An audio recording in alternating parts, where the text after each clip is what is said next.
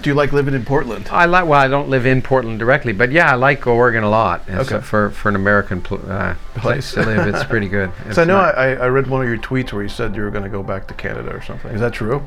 Uh, yeah, yeah. I'm planning Wow. to plan to head to head to Canada. At, uh, yeah, and um, the United States has just gotten a little crazy. Well, I've been here for a long time, Right. And it's it's a it's a.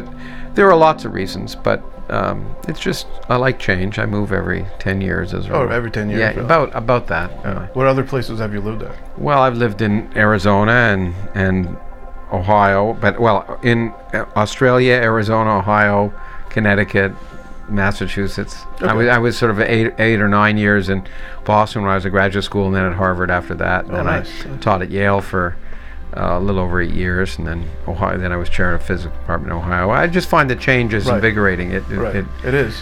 All right. So, what inspired you to write The Physics of Climate Change?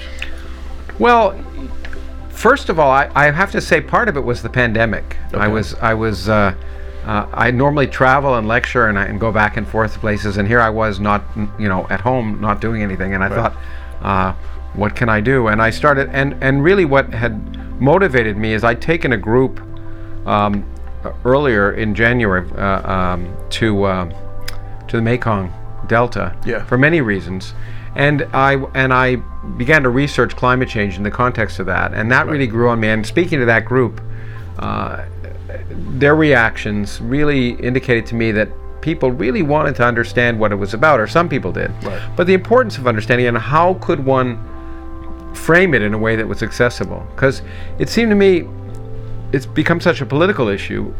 But basically, if you can't discuss the science in some some easy and accessible way, Right. then how can you expect to have any rational public debate? Exactly. And the idea really grew on me, and uh, and uh, uh, I wrote with a frenzy, and it was fascinating for me to. Lo- I like to learn new things in the context, but it was it was trying to understand, sort of like I did, and the reason the title is the physics of climate change, is, in some sense, harkens back to my book 25 years ago, the physics of Star Trek, where I tried to take a subject that was, you know, sort of in some ways really seemed inaccessible and, and make it accessible.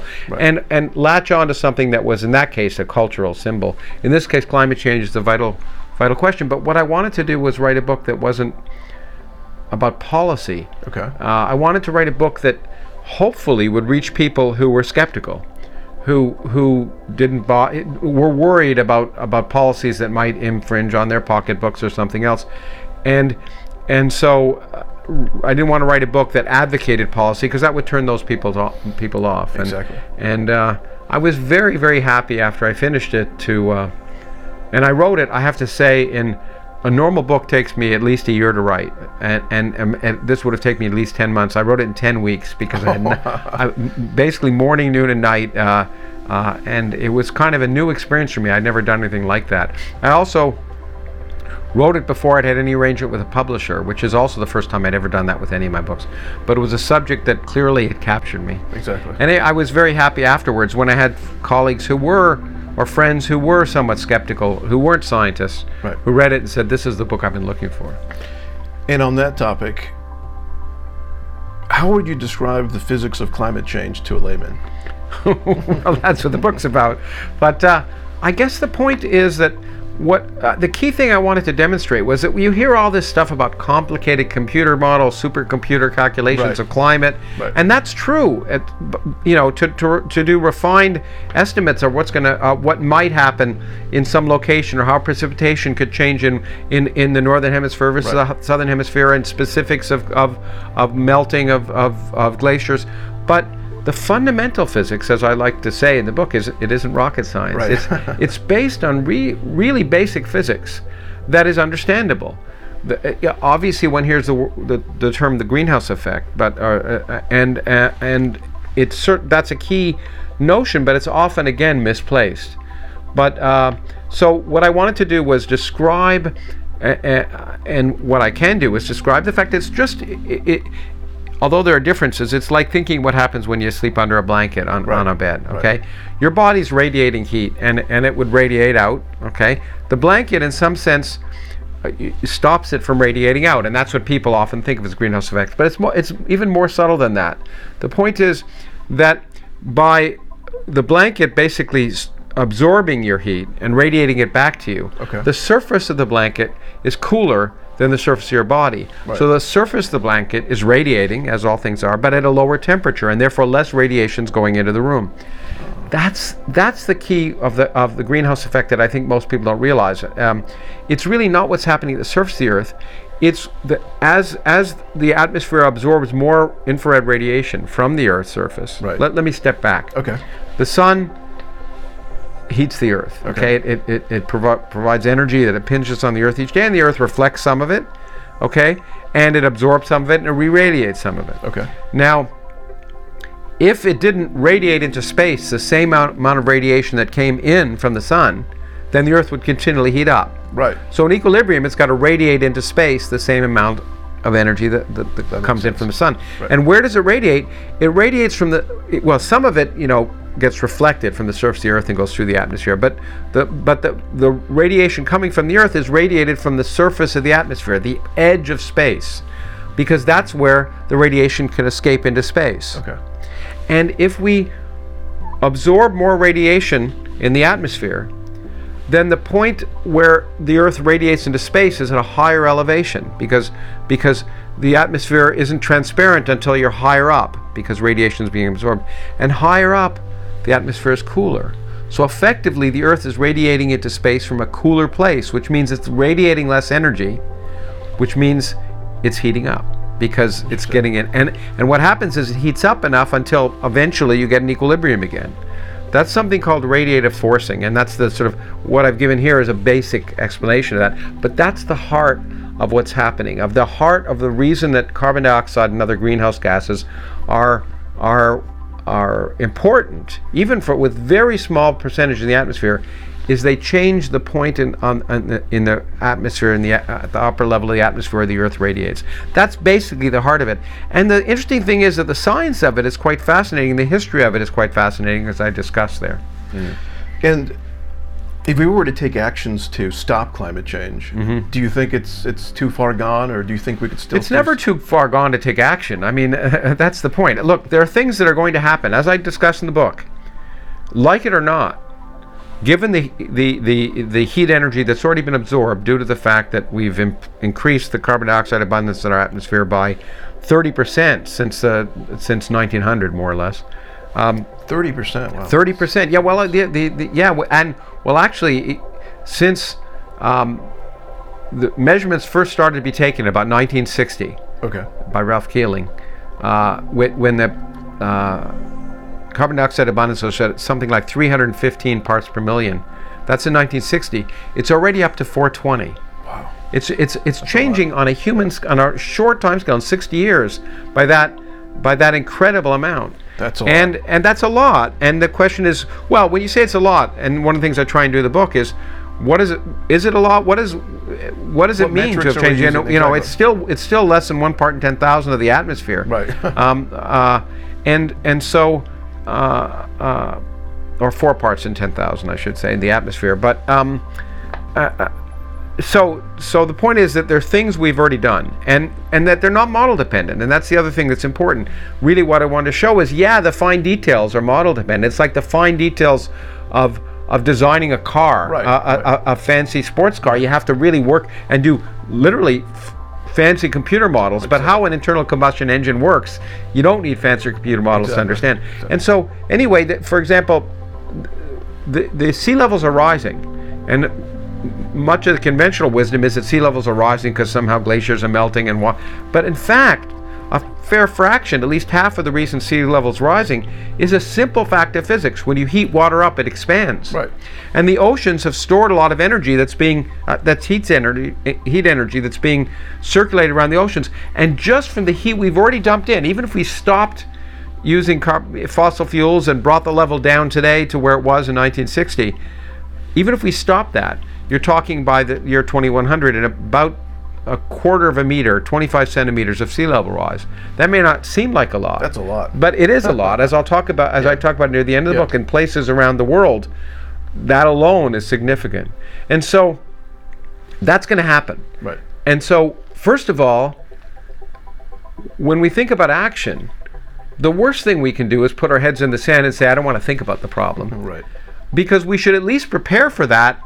Okay, and it's, it, that's not going to end civilization, but it's going to produce known effects, and we should be prepared for that in the first world countries where we can imagine what's the effect of a, and, and in fact, if you plug in all the other effects that are likely by the by 2100, we're probably going to have one meter sea level rise. Wow. That's more or less a conservative number, and it's more or less num- independent of whatever we do. Okay. So if you were president of the world and you would and you would have to pass pass executive orders to stop this, what, what would be? Well, I, the point is, that w- well, there's a lot we can't stop, but we can try and ameliorate. We can try and look at low-level, lo- low-lying regions and ask what can we do to protect them. That's not unheard of. think of Holland. Much of the country is already under sea level. It is, but yeah. but they managed to build incredible systems that protect that country. There'll be, as I discussed in the book, mo- where I was, most of South Vietnam, almost all of South Vietnam will be below sea level by 2100. In fact, by 2050 probably. And all of that, coun- that? How would you stop that? well, y- you know, th- i- there you'd have to imagine incredible engineering feats with sluices and, and gates, and Right. um, and and you also have to imagine the things that are exacerbating that as well, because that whole region depends on the Mekong Delta basically flooding the rice fields at, at various times of the year. And the Mekong Delta, as I said at the very beginning of the book, what amazed me, if you go down the Mekong River, you see these barges dredging sand everywhere. The the the uh, sea level, the river level has uh, floor, I'm sorry, I should say, has dropped by over a meter due to sea level, due to dredging for sand, for concrete, and things like that. So you got to say, how can we first of all stop making the problem worse? And then you'd have to imagine huge, huge construction projects. You also might have to imagine saying, well, maybe we can't do that.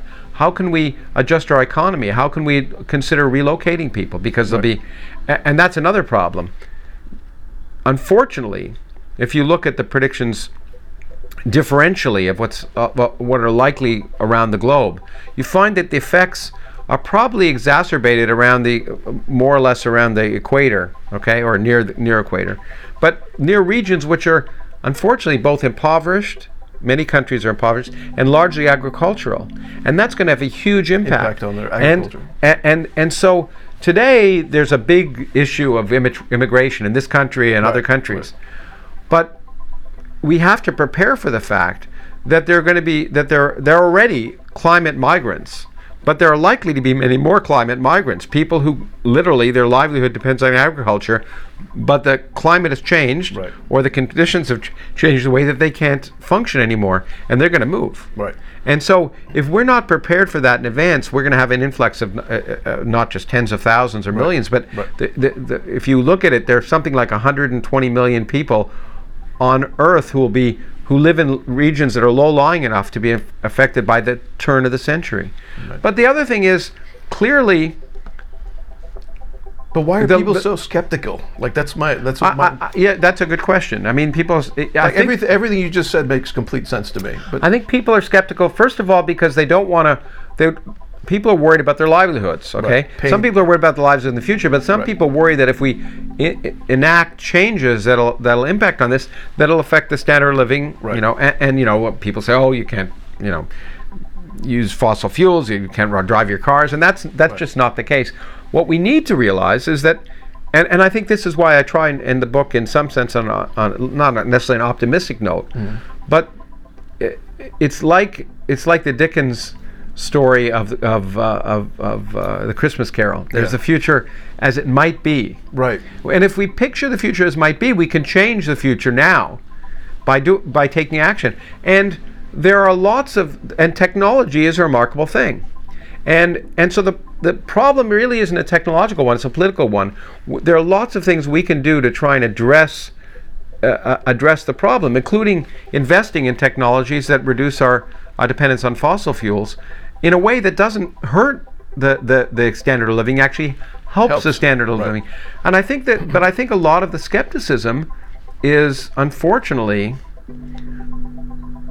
due to short-term uh, greed. Greed, really. Basically, that um, and and you know the funny thing is, many fossil fuel companies, as the U, uh, just like the U, if you look at the groups that are already looking at the future and seeing what it's going what it's going to be, those include fossil fuel companies. They see the writing on the wall. Right. As does the U.S. military, by the way. They're They're one of the first organizations right. that ha- that created a study group on climate change was the military. Why? Because it's it, their job not to worry about what the politicians say or what is politically correct, Right. but what are the real threats in the 21st century. And, and in some sense, climate change is a national security threat.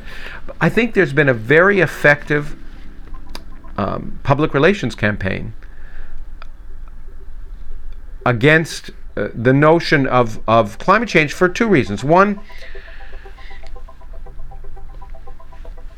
well, is one is the is the, the greed aspect, but the other is that People don't want to do something now for something in the future. well, that, Yeah. that's always the case. It's very hard to imagine something. Right. In, you know, your grandchildren. right. In fact, by talking about grandchildren, maybe one of the few ways we could try and reach people. Right. But but it's not a problem like nuclear weapons, where the world will end today. Okay, and It's and let me urgent, let me yeah. state again. I'm not saying the world's going to end. It's just going to be dramatic changes that we're going to have to address. I think also the problem is a, a skepticism. There's there is unfortunately a growing skepticism about various kinds of science. You're seeing it in the pandemic. Right. People who saying, "Oh, I don't trust the wear mask," scientists," yeah. but but somehow what people were able to do is focus on this model aspect. And it is absolutely true that the m- detailed climate models are incredibly complex, and some of the predictions are, have, have large uncertainties. And one of the biggest misunderstandings in the public today is the notion of uncertainty in science, like uncertainty is a bad thing. It's in fact, thing. it's a good thing. a good. Science is the only area of human intellectual activity where we can quantify our uncertainties. We can say, here's our prediction, but there are these error bars. Right. A- And and that's incredibly important. It's central it in all the physics I do from cosmology to particle physics. It's the it, being able to uh, quantify our uncertainty is incredibly important. But but the fact that models have uncertainties and the fact that they're complicated is something that people can harp on. And what you get is people saying, I disagree with this model because they haven't put in this factor. You know, it's a complicated computer. Well, well, even think to recently, like with the, the models of the coronavirus. Yeah. They said these models said you know, certain things are going to happen. At the end, they realized they weren't going to happen. So that kind of adds to the. Well, it does right? in a sense, but what it does is people sometimes the cli- uh, uh, the scientists are, are sometimes to blame for this.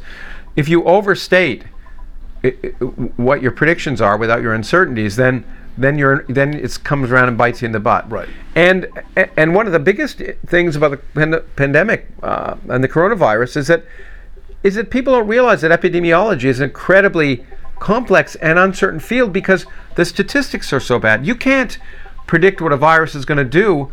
There's no way during a pandemic you can make accurate predictions of what's going to happen when you don't know many features. And so the scientists do the best they can. Right. But to assume, it, it, partly I say, I was just on a program about Star Trek the other day, and I was saying one of the one of the things that Star Trek did that hurt us is gave the illusion that when there's this technical problem that you know Geordi or someone else can or, or Scotty can can fix it in an hour. Right. You know that technologically we'll go and do it. And the point is that's not the way it works in the real world. It takes a long time. And if you and and and garbage in, garbage out. If you don't have the data, if you don't have the the, the, if the experiments that give you precise an understanding of many features in the case of the pandemic like transmission Right. and and the, the dynamics of how it's of, of, of what the virus does you can't possibly um, make really accurate predictions what you can do is say if this then that Right. and that's what I think the accurate epidemiologists were, were trying to do but people of course latched on to either And the worst case on- predictions or the best case predictions It's it's um it, it reminds me of kind of like when I work with clients. I'm a software engineer. I work with uh, Google and Cisco and the whole deal.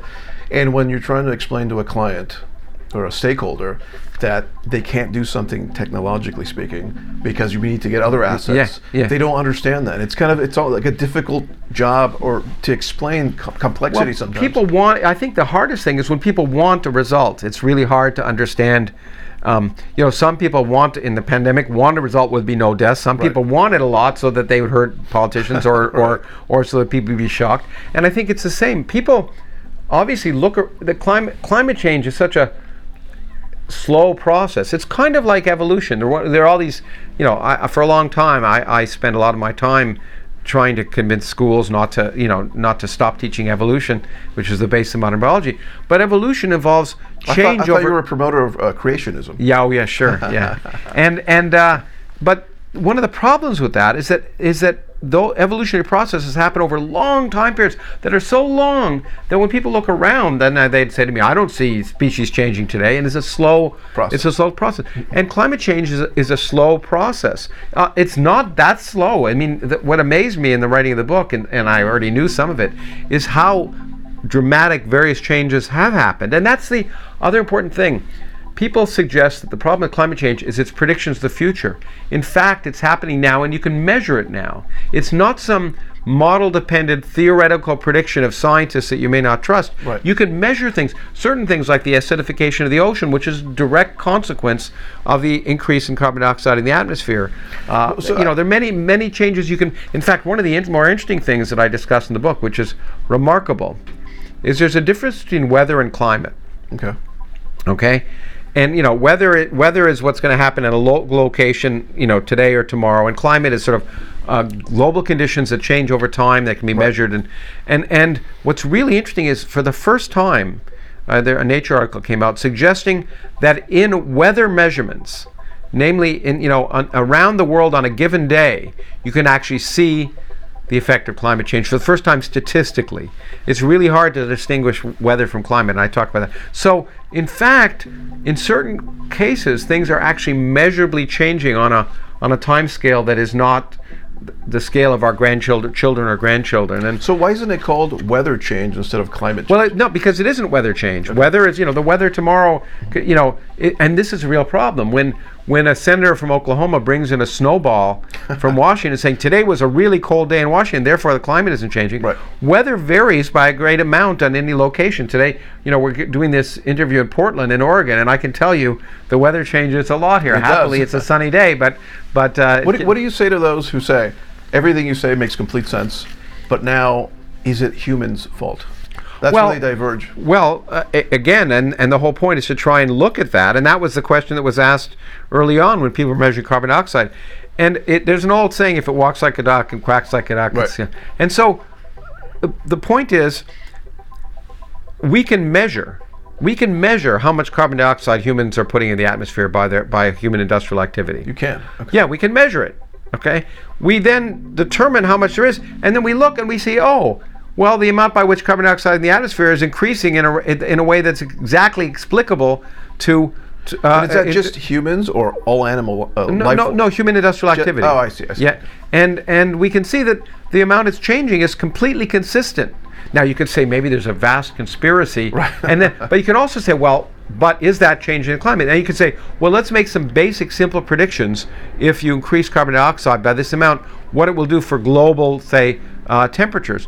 Well, what do you know? The global temperatures has changed by one degree C, which is more or less exactly what you'd predict for that for that uh, increase in carbon dioxide. Right. So you can say, well, every prediction is bang on with the observations, and the observations are consistent with what we're arguing, and maybe there's some vast conspiracy that of, of effects that, somehow everything we predict is wrong, but something else is producing exactly what we predict. And you could say, well, you know, that's always possible in science. Maybe gravity, maybe gravity doesn't, you know, go as one over r squared. Maybe they're little little pink elephants that are sneaking in when I drop a ball and pushing it down. I mean, I can make all that, but but the the simplest argument is that the simple predictions work and are measured to be consistent with the with the observations. And in the case of climate change, everything is consistent with human human industrial activity, and there's no, and this is the key point, there's no alternative explanation.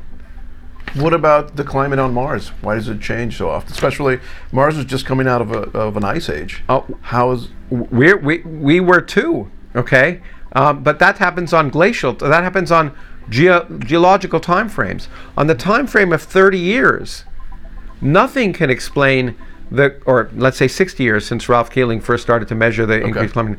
On that time to time scale, nothing can explain the, the effects that are observed except for the fact that the that that we're dumping carbon dioxide in, it's producing that effect. You, the Earth has gone through many climate changes, and we can measure them. And and, Exactly. and people say, well, you know, you you know, the Earth, but but once again, in in the first case, one can one can describe the astrophysical and geological um, ra- uh, reasons or connections, correlations between long scale, long term climate change and Right. glacial periods, um, uh, and, and, and what we see in the Earth, those are generally explicable, but they're not. They, they, the sun isn't changing in its in its Um, emissivity and its luminosity on a time scale of 60, 60 years in a way. I mean, time scale, the sun is changing, and the Earth is. The, there's no doubt More that. a, the- a longer, gradual kind of. Oh yeah, the, yeah, The sun in in two two billion years, the the sun Right. will be 15% brighter, and then, by the way, there will be a global runaway greenhouse effect where the surface of the Earth will be like Venus. but I don't, unless we do something about it. Unless okay? we go to Mars. or unless we do something. You know, we're an intelligent species but sometimes. Do you like what? Put like a huge softbox There's over. There's lots of things we might imagine. We might move the position of the Earth. Yeah, we can. With there's what? lots of poss- but but but that I think that two billion year change is not something you know we need to worry about right, Right. away. Right. We have two billion years if we're around, and it's and that's not you know. So the point is that.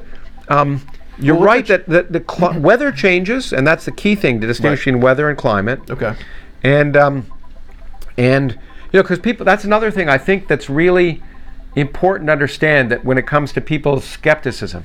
People say well look i can predict the weather here in portland tomorrow and i can make a prediction a week from now but my prediction is not likely to be right. Well if i can't predict the weather in portland a week from now How how can can, i predict climate? That's a good and point. it's a very it's a very different thing you're not talking about local variability in uh, this week you're talking about a, macro, global yeah. effect but also you're talking about averaged over over many many individual variations which Right. are the we- well, you're averaging over many individual vari- that's why for example i might not be able to predict what you can do but if i take all of humanity i can make certain predictions because because what the law of large numbers where the the average of humanity will do something okay Right. the average height of humans will change the average population will grow Gen- a- ge- generally speaking, exceptions excluded. Essentially. well, yeah, yeah, absolutely. But you know, that's one of the reasons I do cosmology. I often say is that the universe is far simpler to understand because there's lots of complexity here on Earth. Right. And one of the reasons I don't do climate change as a, as a scientist is so complicated compared to Right. cosmology Right. in, in that sense. Well, it's not the reason, the only reason. I'm, I'm interested in sort of fundamental questions of Right. uh, how the universe works. But um, uh, but the universe is relatively easy to understand, and because it's so simple on large scales, in spite of the, in spite of the uh, all, all the local variability, Right. and and climate, uh, because we're we're we're we're averaging over local variations, and we're we're we're looking at lo- uh, longer time scales, um, is in some sense easier to understand, um, because you're looking at global quantities like the emissiv- emissivity of the Earth, the absorption of radiation, global effects. There, I mean, as I say, there's no, it's not rocket science to say the Earth has to radiate into space the same amount of radiation that comes in for the sun, Right. or it'll heat up. I don't think anyone can deny that fact. Right. Okay, and if they do, then they're denying basic physics. Exactly. Okay, you know, i i i if the out what goes out is the same as what comes in, everything's going to remain the same. right. And if it changes, things will change. And so, you, if you look at global questions such as, as radiation by the Earth, and we can measure, by the way, the, again, these aren't model dependent things. In my book, I have graphs showing satellites measuring the emissivity of the Earth in different bands. And you know, you can see, so we can look at the radiation emitted by the Earth and we can look at the radiation coming down in the Earth. And so these aren't, this isn't. Do you, do you think people should be educated on this uh, from from elementary school to? well, basic. should look, be I like think, a required curriculum? Well, look, I think the required curriculum should be to understand how we get how we understand things and how we and what how to separate sense from nonsense. It used to be the school taught kids facts, okay? Right. But now there's I often say there's more facts in my iPhone uh, than you, anything, but there's more misfacts. What we have to teach people is how to question is the scientific method. Right. That's what we need to teach people to rely on empirical evidence, many different sources, to question yourself, Right. question others, test your hypotheses, and that sort of thing. Now, but but, but- but when it comes like- to basic things about climate change, absolutely. I mean, it's a great example of how to, to ask questions about the world and how to look at things, which is why I wrote this book. It's the kind of thing that anyone should, at some, you know, I'm not asking everyone to be a climatologist, and people say that, you know, well, I, I, well, I just recently wrote that I was very upset at the Supreme Court candidate who happened while we're talking is, is maybe confirmed and give, it'll, it'll date when we're talking about this. But but and when she was asked about, about climate change, she read she read about it, but she didn't have any strong views. And then when she was asked about in, in the context of you know whether she believes smoking cause, causes cancer, she said she didn't want to discuss the issue because it was politically controversial. Well, science isn't politically. Uh, science is science. Right. Uh, and, and and so so arguing that I refuse to uh, discuss reality because it might impact on politics Right. is a problem. But but anyone who considers themselves literate should at least have a basic understanding of the very issue that I just said: energy in equals energy out. Certain basic concepts of science that are essential for for everyday life. I think every what I think is we need scientific literacy at the same way we, we need literacy in other things, history. You know, we expect people to know the Holocaust happened, okay? I mean, basic aspects of history, or how to determine what happened in the Second World War. We, we need we expect people to know maybe who William Shakespeare was if they're if they have some literacy. Right. And so having some basic understanding of energetics and science is important, but we've we've we've we've removed ourselves from that responsibility. We've we've uh, hidden from that responsibility. Where so we can we people can proudly claim their scientific illiteracy, and it's it's a badge of honor. Whereas would disqualify them if they said, well, you know. I, I think I've heard who Shakespeare was, but I have no strong views on. You know, I mean, it, people would laugh at them. Right. But w- but we somehow decide that that to be to, that to understand any spa- aspects of science, you have to be a scientist. Right. But we don't say that about anything else. To understand any basic aspects Why of you economics, you have to be an economist. Why, why do you think that is? Why why do you think people put such a high kind of bar? I, I think part of it is the scientific community themselves, right? It's very if you pr- if you claim to have a secret secret knowledge, Right. it gives you power, right? Right. And I think the, that kind of elitism, I think, is a good part of it. But uh, part of it also, I think, is that just we've we well, partly science relates to math, okay. and people are afraid of mathematics. And we again don't convince people that most people can do basic mathematics. They're, they're people are if, if people say, "Gee whiz, I just don't uh, numbers don't do anything for me," we say, "Okay, fine." But again, once again, if, if people said, "You know, English uh, writing doesn't do anything for me," like, hey. we, they wouldn't get a job. Exactly. Okay, and and so I, I I think it's just that it seemed cool for too long. I mean, we talk about the poor poor science education in schools, and there has been, okay? But what worries me almost as much, having taught at Yale for many years, was seeing kids who who were clearly intelligent. Right. But we gave them a free pass. They could proudly proclaim their scientific literacy and call that culture. Somehow That saying. I was going to make that point actually. What do you think about universities now not being so picky about the people that go into school? Well, I uh, mean, that's the, thing is, when you when you're not as picky with people, then you have to kind of dumb down the curriculum so so it could be learned by someone who might not be otherwise be able to learn something like Well, that. Well, I think. Look, I think. I think that I'm more optimistic. I think most people. That's why I write popular books, and among other things. I think basic ideas anyone can access. So I'm not. I, I, I am concerned that that universities, first of all, and and when I one of the reasons I, I was frustrated at Yale is they give the impression that students don't have to understand any science to be cultured, and moreover, in some sense, the less they understand or the less capable they are dealing with it, the more cultured they are. That somehow saying you're, oh, math doesn't work for me, is is is akin to saying yes, I'm an artistic I'm a person. more creative person, right? yeah, exactly, and that's just not. true. I've never understood that. Yeah. Yeah, no, no. and- Well, but it, but it's a it's a myth. Right. My a friend of mine, Alan Alda, who's a, an actor, once said, Yeah. you know, he's done a lot to promote science, and we've done a bunch of events together. But I love what he once said. He said he talked about science versus the arts, and he said. Um, Science requires creativity, and the arts require hard work, or something like that. Just, to- Yeah, yeah. just to, you know, and, and it's true. It's about, you know, but they're both very similar in, in requiring Right. creativity and hard work.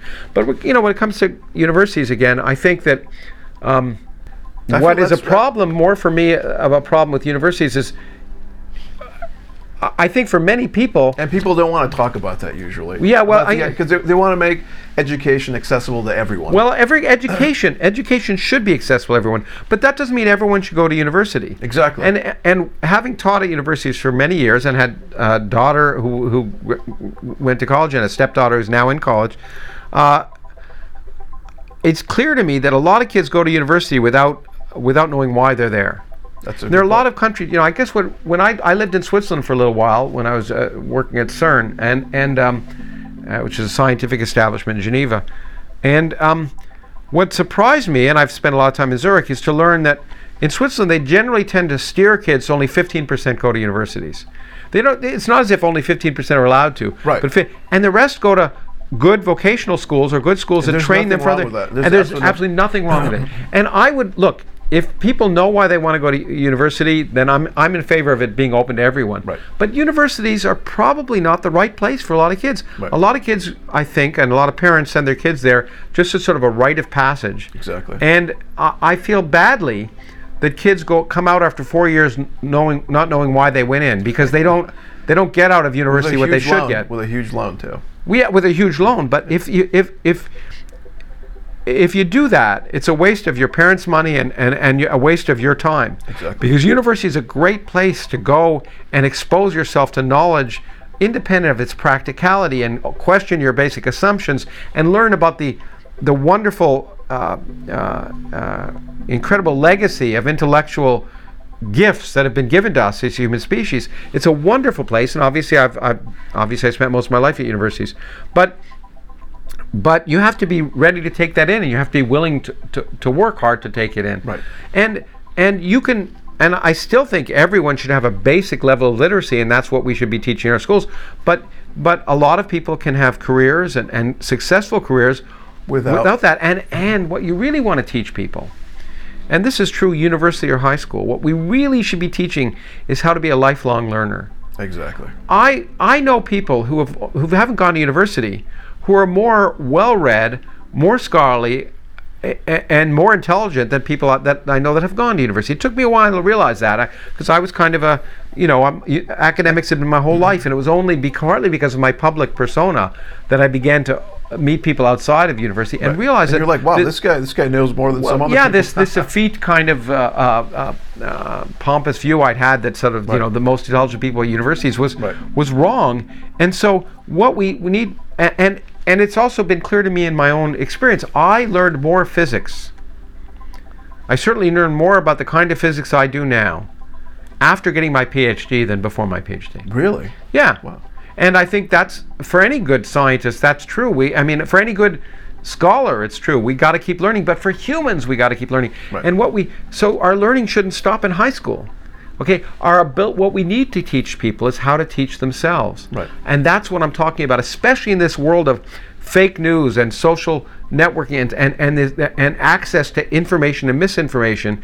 If we don't teach kids how to continue to access information appropriately and digest it and question it, then we're lost. What do you say about people who think educating people about global warming or climate change is political in a way because then when they grow up, they get to vote on policies that are against. Well, it, you know, look, they may or may not. Uh, the point is, arguing that we shouldn't educate people because they may come to conclusions upon being educated that disagree with our preconceived notions is the worst. Is child abuse. It's one of the rea- things I argue. To, some people argue we shouldn't teach kids evolution or science because it stops them believing in God. Well, it doesn't always, but if it does, okay, you'd rather your kids not be prepared to, to, to be part of an economy in the 21st century. You'd rather not them learn the basics of modern biology in a world where biotechnology may be a great part of what make, keeps our economy going. You'd rather than be ignorant and believe something than learn something and perhaps change their mind. Do you think that's sci- child abuse? Do you think science and religion are compatible? Can two, can a person be religious? Well, and, de- and uh, you know absorb. Well, it's it, it, it- the answer is yes in the sense that uh, you know I'm an empiricist, so I know scientists are religious. So obviously Right. that's possible. But in my opinion, the reason they are that way is that people are and and by the way, this is a secret. Scientists are people. Really? Uh, yeah. Let me Uh, write that down. Yeah, yeah, write it down. News flash here. Breaking news. Yeah. Uh, people are very good at, at believing two mutually contradictory ideas at the same time because we're not purely rational human beings. As, as was once said, reason is the slave of passion. And so, uh, what is clear to, to me and most of my colleagues is that the, the, the tenets of the world's major religions are certainly incompatible the, with, with what we know about the empirical world. Um, but people, but people can can if as, lo- as long as they don't let their religion influence their religious beliefs have an impact on, on what they're doing in the laboratory, then it's perfectly fine. But But I mean, but I mean, look, look. There we don't. There are no miracles in the real in the in the scientific world. There's nothing. There's no evidence of anything that that that uh, violates known laws of science. If there are, then we're excited about it and we try and learn about it. Right. And so most of the world's religions are based on miracles. That's just one example. And it's certainly science is completely inconsistent with a fundamentalist view, which namely means taking those scriptures, wha- whatever religion, Yep. the Quran, the Bible, whatever, the New Testament, the Old Testament, taking them literally is clearly inconsistent with science. You know, the earth isn't 6,000 years old. And there are people who say, uh, you know, I read the Bible, and the Bible says the earth is 6,000 years old, and the Bible can't be wrong. Therefore, everything we know in science must be wrong. And that's the wrong attitude because science is, you can either.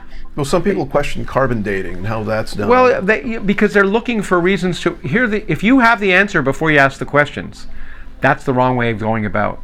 What you have to do is ask the questions and accept whatever the answer is based on your investigation. So religious fundamentalism is saying, "I know what's right before I know anything. right. I know that this this book must be right, and therefore everything else." Um, has to has to be consistent. Instead of asking yourself the question, "Let me look at nature and is it consistent?" And if it isn't, then maybe That- I got to rein, rein. In fact, even That's a good point. You said let, us look at nature and see if it, the scientific method is using our, our senses, right? Yeah. Are, do you think there's phenomenon out there that it exists outside of our, our, our senses? Well, that is immeasurable through science, but still could be real or true. Oh, well, the, that's the whole point of science. We've created instruments that allow us to see things that are beyond our senses. We have infrared detectors, microwave detectors, Right. neutrino detectors, gravitational wave detectors. We've expanded what we can what we can detect. And, and that's revealed in an invisible universe, and that's part of what I try and say. The real universe is so amazing, you don't need the nonsense. Right. The climate change is amazing. Some of the aspects of it are fascinating. I mean, the way the w- Earth works and the way it the way it responds to things, the way the oceans work. It was fascinating for me to learn about. Okay, and, Wh- and why is it the Catholic Church spent so much money on investing in astronomy? And one of the the most important astronomers actually came from the uh, Catholic Church. Well, uh, if he was- religion was, opposed well, uh, he was excommunicated though. I mean, they learned their lesson with Galileo. right. I think there are a lot of reasons, and I'm not, and, and that I've read, and I'm not a historian of religion. That it was, it's sometimes it's important. Some people would argue it was important for the Catholic Church to know what the real world worked, worked Right, how it right. worked, so that they'd So be prepared to- to, deal I with those people who'd somehow argue that that uh, disproved the existence of God. But let me, but you know, when it comes to this religion and science thing, go back to Saint Augustine, who's no scientist. Right. But what he once said was, if, I mean, and I'll paraphrase it, okay? Actually, Mo- Moses Maimonides. Let me pick another Maimonides, person. the yeah, Rambam. Yeah, yeah, yeah. and said once said, look, the scriptures are absolutely true. He said, but if your interpretation of the scriptures disagrees with the evidence of science, you better re-examine your interpretation of scriptures. And St. Augustine said that more or less the Bible isn't a scientific document. So, bottom line is, if you think there's something profound in the Bible, that's okay. I don't. Let me make that clear. You don't think it's poetic at least? Oh, it, uh, certain parts of it are poetic, Okay. certain parts, of, and certain parts that are boring. Right. You know, I mean, there's wonderful poetry in the Bible. It's, it's as a piece of literature, it's fascinating. Just like the Odyssey is a is a fa- and, and and and the Aeneid are a fascinating piece of literature. But I don't believe in multi-head beasts. Right. And from the you know, uh, but I loved reading the Greek the Greek myths. Okay, so, but. What, what if you think it's profound in some way? That's fine, but you can't require the the world. The universe isn't the way it is isn't the way it is because you want it to be that way. The universe is the way it is whether you like it or not. Right. And whether or not you'd like there to be climate change, that doesn't matter. Whether or not you'd like humans to have an impact on the planet, that doesn't matter. And whether or not you think humans can ameliorate the problem doesn't matter. The question is, can we? Can can we address this problem in a way that that at least makes us better prepared? As as uh, in fact, as I end the book uh, uh, with a with a quote from Louis Pasteur, Yeah. which is uh, "Fortune favors the prepared mind," and that's the important thing. We have to be at least know what reality is if we want to respond as human beings. And and my book is to say, here's the reality. Now let's have a discussion of policy. Right. Based on the reality, you can decide you want to do X, Y, or Z, and you can have rational debates about whether we need to, y- y- y- immediately get rid of uh, gas burning cars or whether we need to you know institute a, a policy about electric, electrical engineer, uh, generation electricity generation or how to use nuclear power versus wind power versus uh, you know Right. solar all those things are important policy questions but if we don't know the reality we're just we're just you know Do you think there should be a fundamental change in how society operates in terms of the people that lead us? Should there be scientists? Well, no, I don't think science should, lead us. I really No? don't. I believe in a democracy. At least I have. We'll see. but but the point is, in a democracy, what we need are informed politicians and an informed public. Otherwise, a democracy doesn't work. So the But the way- purpose of science is to is to is to advise, is to provide the data Right. that people who are rational and intelligent but may not be scientists can then assess that Should there be a litmus, t- test to see if someone's rational? Well, that would be nice. Uh, that would um, remove most politicians. Well, that- no, but but I'll tell you my experience. I was an advisor on uh, to Obama during the campaign in 2008. I was one of he chose uh, he, he made a group of, of 30 scientific people, a member of a community who are scientific advisors. But he had 30 committees of the best people that I you know when I looked around in in, in, the, in at least in the United States advising on economic policy and science policy. And so to me, what you want in a good leader is not someone who knows everything, and there are some, maybe Thomas Jefferson, and you know, Bill Clinton used to read voraciously too. But Right. but but you want someone who recognizes first of all what they don't know, and secondly how to choose really good people to, for advice. That and then listen to good advice, okay, and assess you know within the context of reality. Politicians have to realize that the questions of interest, and scientists have to realize the questions of interest to politicians are not the same as the questions of interest to scientists. Scientists may say, as a scientist, it's obvious we do X. But politicians have to weigh different constituencies and, and may say, yes, the scientific guidance is this, but based on the readiness of the public to do this or, or the economic priorities have here, I have to make that decision. So that's perfectly understandable that politicians, the, the, the priorities of politicians are different than the priorities of scientists. That's not a bad thing, that's, a, that's just reality. Right. Scientists have to recognize it. And politicians have to recognize it. They shouldn't discount what scientists say because they, th- their, their advice may differ from what you want to do. They should realize that the scientists are telling you what's likely to happen. And if you want to do this, you have to decide what the consequences are. And so, uh, uh, you know, I'm happy if more scientists go into politics. Um, you know, it's a shame that I mean, lots of lawyers or whatever, but but but but I don't care. I, I don't care where people come from. You know, I used to hire people uh, at universities. There was a while when I was considering being a, a higher level administrative official at universities and was invited to consider being a president and other things. But but but I've been on hiring committees for for and and I'm often less interested in what the person's background is than what their capabilities are to adapt to, to, to new challenges. And that's really what's important for, for politicians and for society. So without an informed electorate and without informed legislators, then democracy fails. That's just it. And and we're unfortunately in a situation where we're seeing the challenges to democracy where information is not getting out. You have politicians who overtly, and this has always been the case at one level or another, overtly trying to distort reality for whatever their, their personal reasons are. And what and that that is possible in a democracy if you have a public who can see through that ultimately. And the public won't be able to see through that if they're not educated, though. It, well, what do you mean by educated? If they're not, if they haven't learned how to tell the difference between sense and nonsense, Yeah. and that I would say is a scientific method. That's why science is important. Science isn't important because it's you know intrinsically more valuable than literature. It's important because it gives us a tools to make predictions of the world that work and to find out and, and, and find out which predictions don't work. It gives us a tool to assess the difference between sense and nonsense. And that's my mission in some sense. But it's not just pejorative. It also is wonderful. The reason I, I, I write books about climate change or Star Trek or whatever is because science should be a bigger part of our culture. Science has produced some of the most it's not? amazing. Why do you think it's not a bigger part of our culture? I think we've let this we, we've let this two cultures myth of the, go on. We've let the we've let the the, the myth that somehow you can be. Yeah. a cultured, intelligent person and not know anything about science. And that's why I love to have events and do things with people who are who are not traditional scientists. I loved, Like, you know, I like a Christopher Hitchens, very yeah, smart. well, Christopher Hitchens. I love doing. Yeah. I did a podcast with my, my friend Ricky Gervais, who's, Yeah. who's not traditionally known as a scientist, but we, That we talked about podcast, science. yeah. But or or bring people like like Brian May, who I did an event with, who's a guitarist for Queen, but also, by the way, happens to have a PhD in astrophysics. Does And- he really? Yeah, yeah. He was, and, and so we could talk about that. Or I love, or or Alan Alda and I could talk about science, or Werner Herzog and I. And so, So you uh, want to make it more science to be more accessible. well, more accessible and interest. I want to interest people.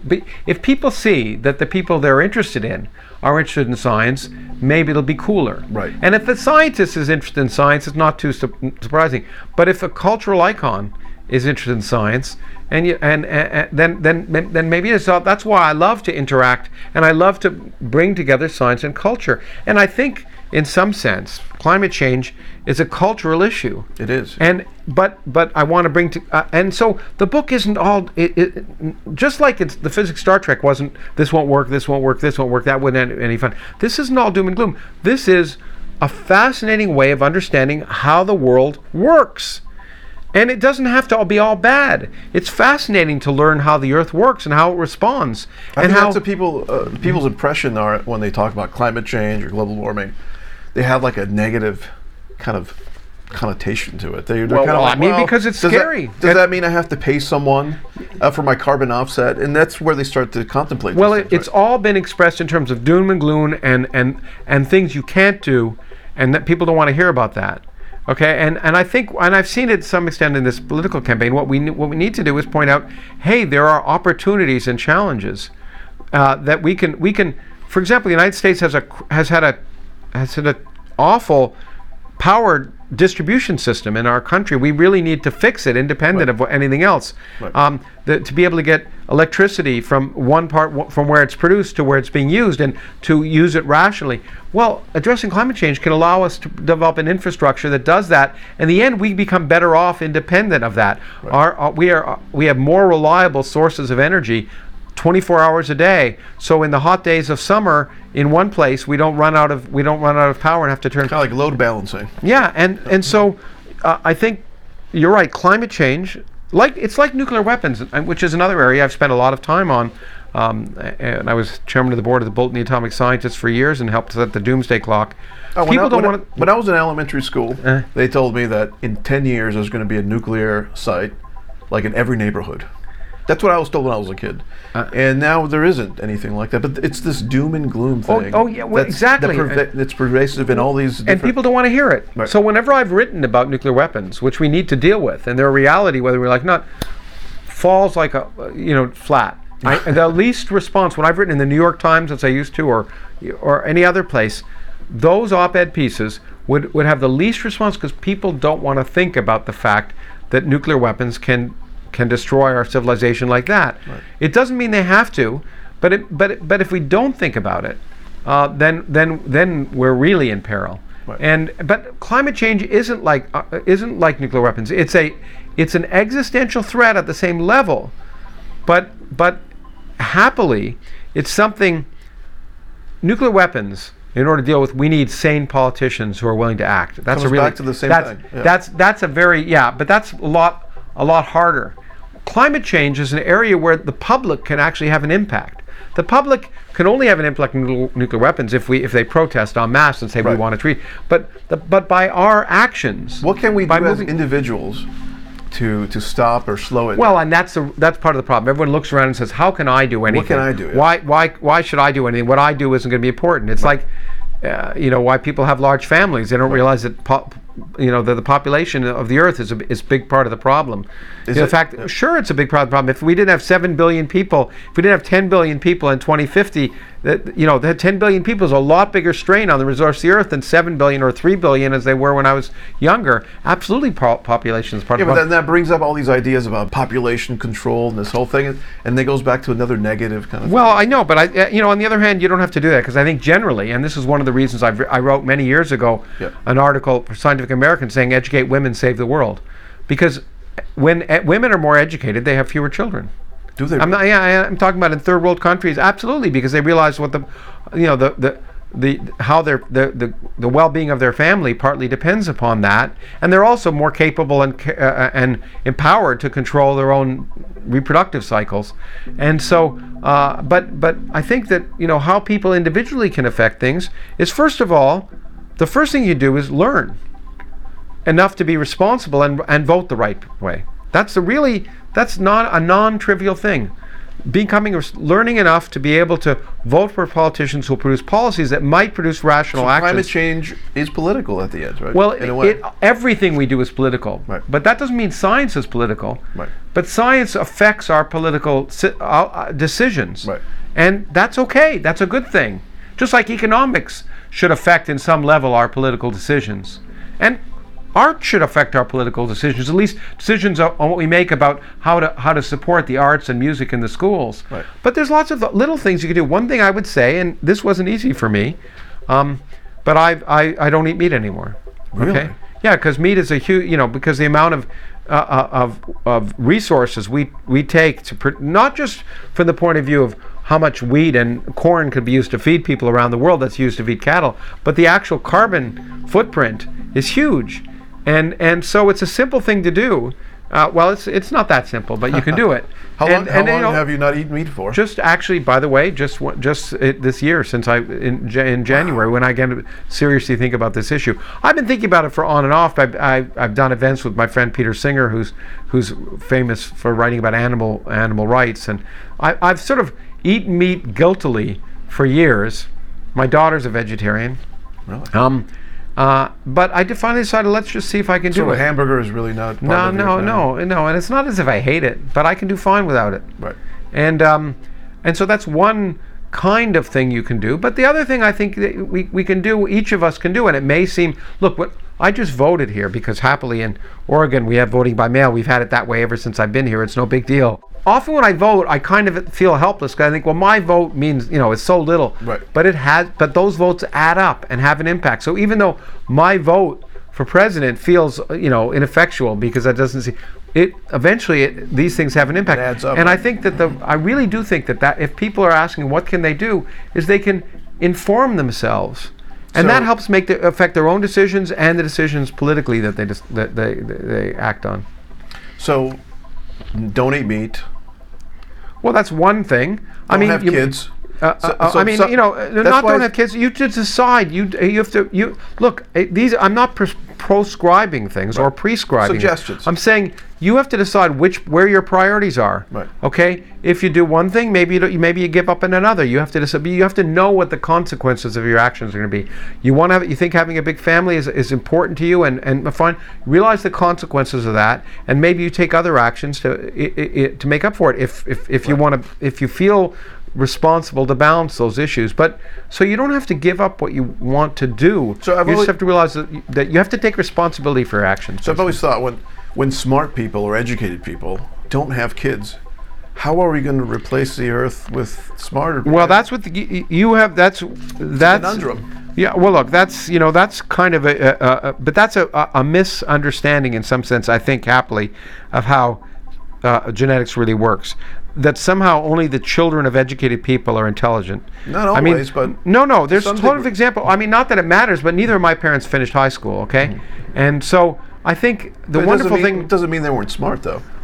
Yeah, but who? But who am I to decide who's intrinsically smarter? Once again, I told you that you can't always look to to to people in universities to find the most creative, most intelligent people around. Right. And so, uh, the mixing of the great thing about the mix mixing of genes that comes from sexual reproduction is that is that um, is that you get you know uh, uh, uh, uh, diamonds in the rough, and I think I think that oh no, the people who are more educated aren't having enough kids. They've got to have more kids because the people less educated are having a lot of kids. But I do think what we really want to do, if we're more, I'm more concerned that people who may not be as educated are having more children because it, it, it keeps them in poverty. That's that concerns me more than anything. Is that the not not point. being realizing that in some sense they're dooming themselves and to some extent their children to a future that may not be as good. That concerns me much more, especially in the third world.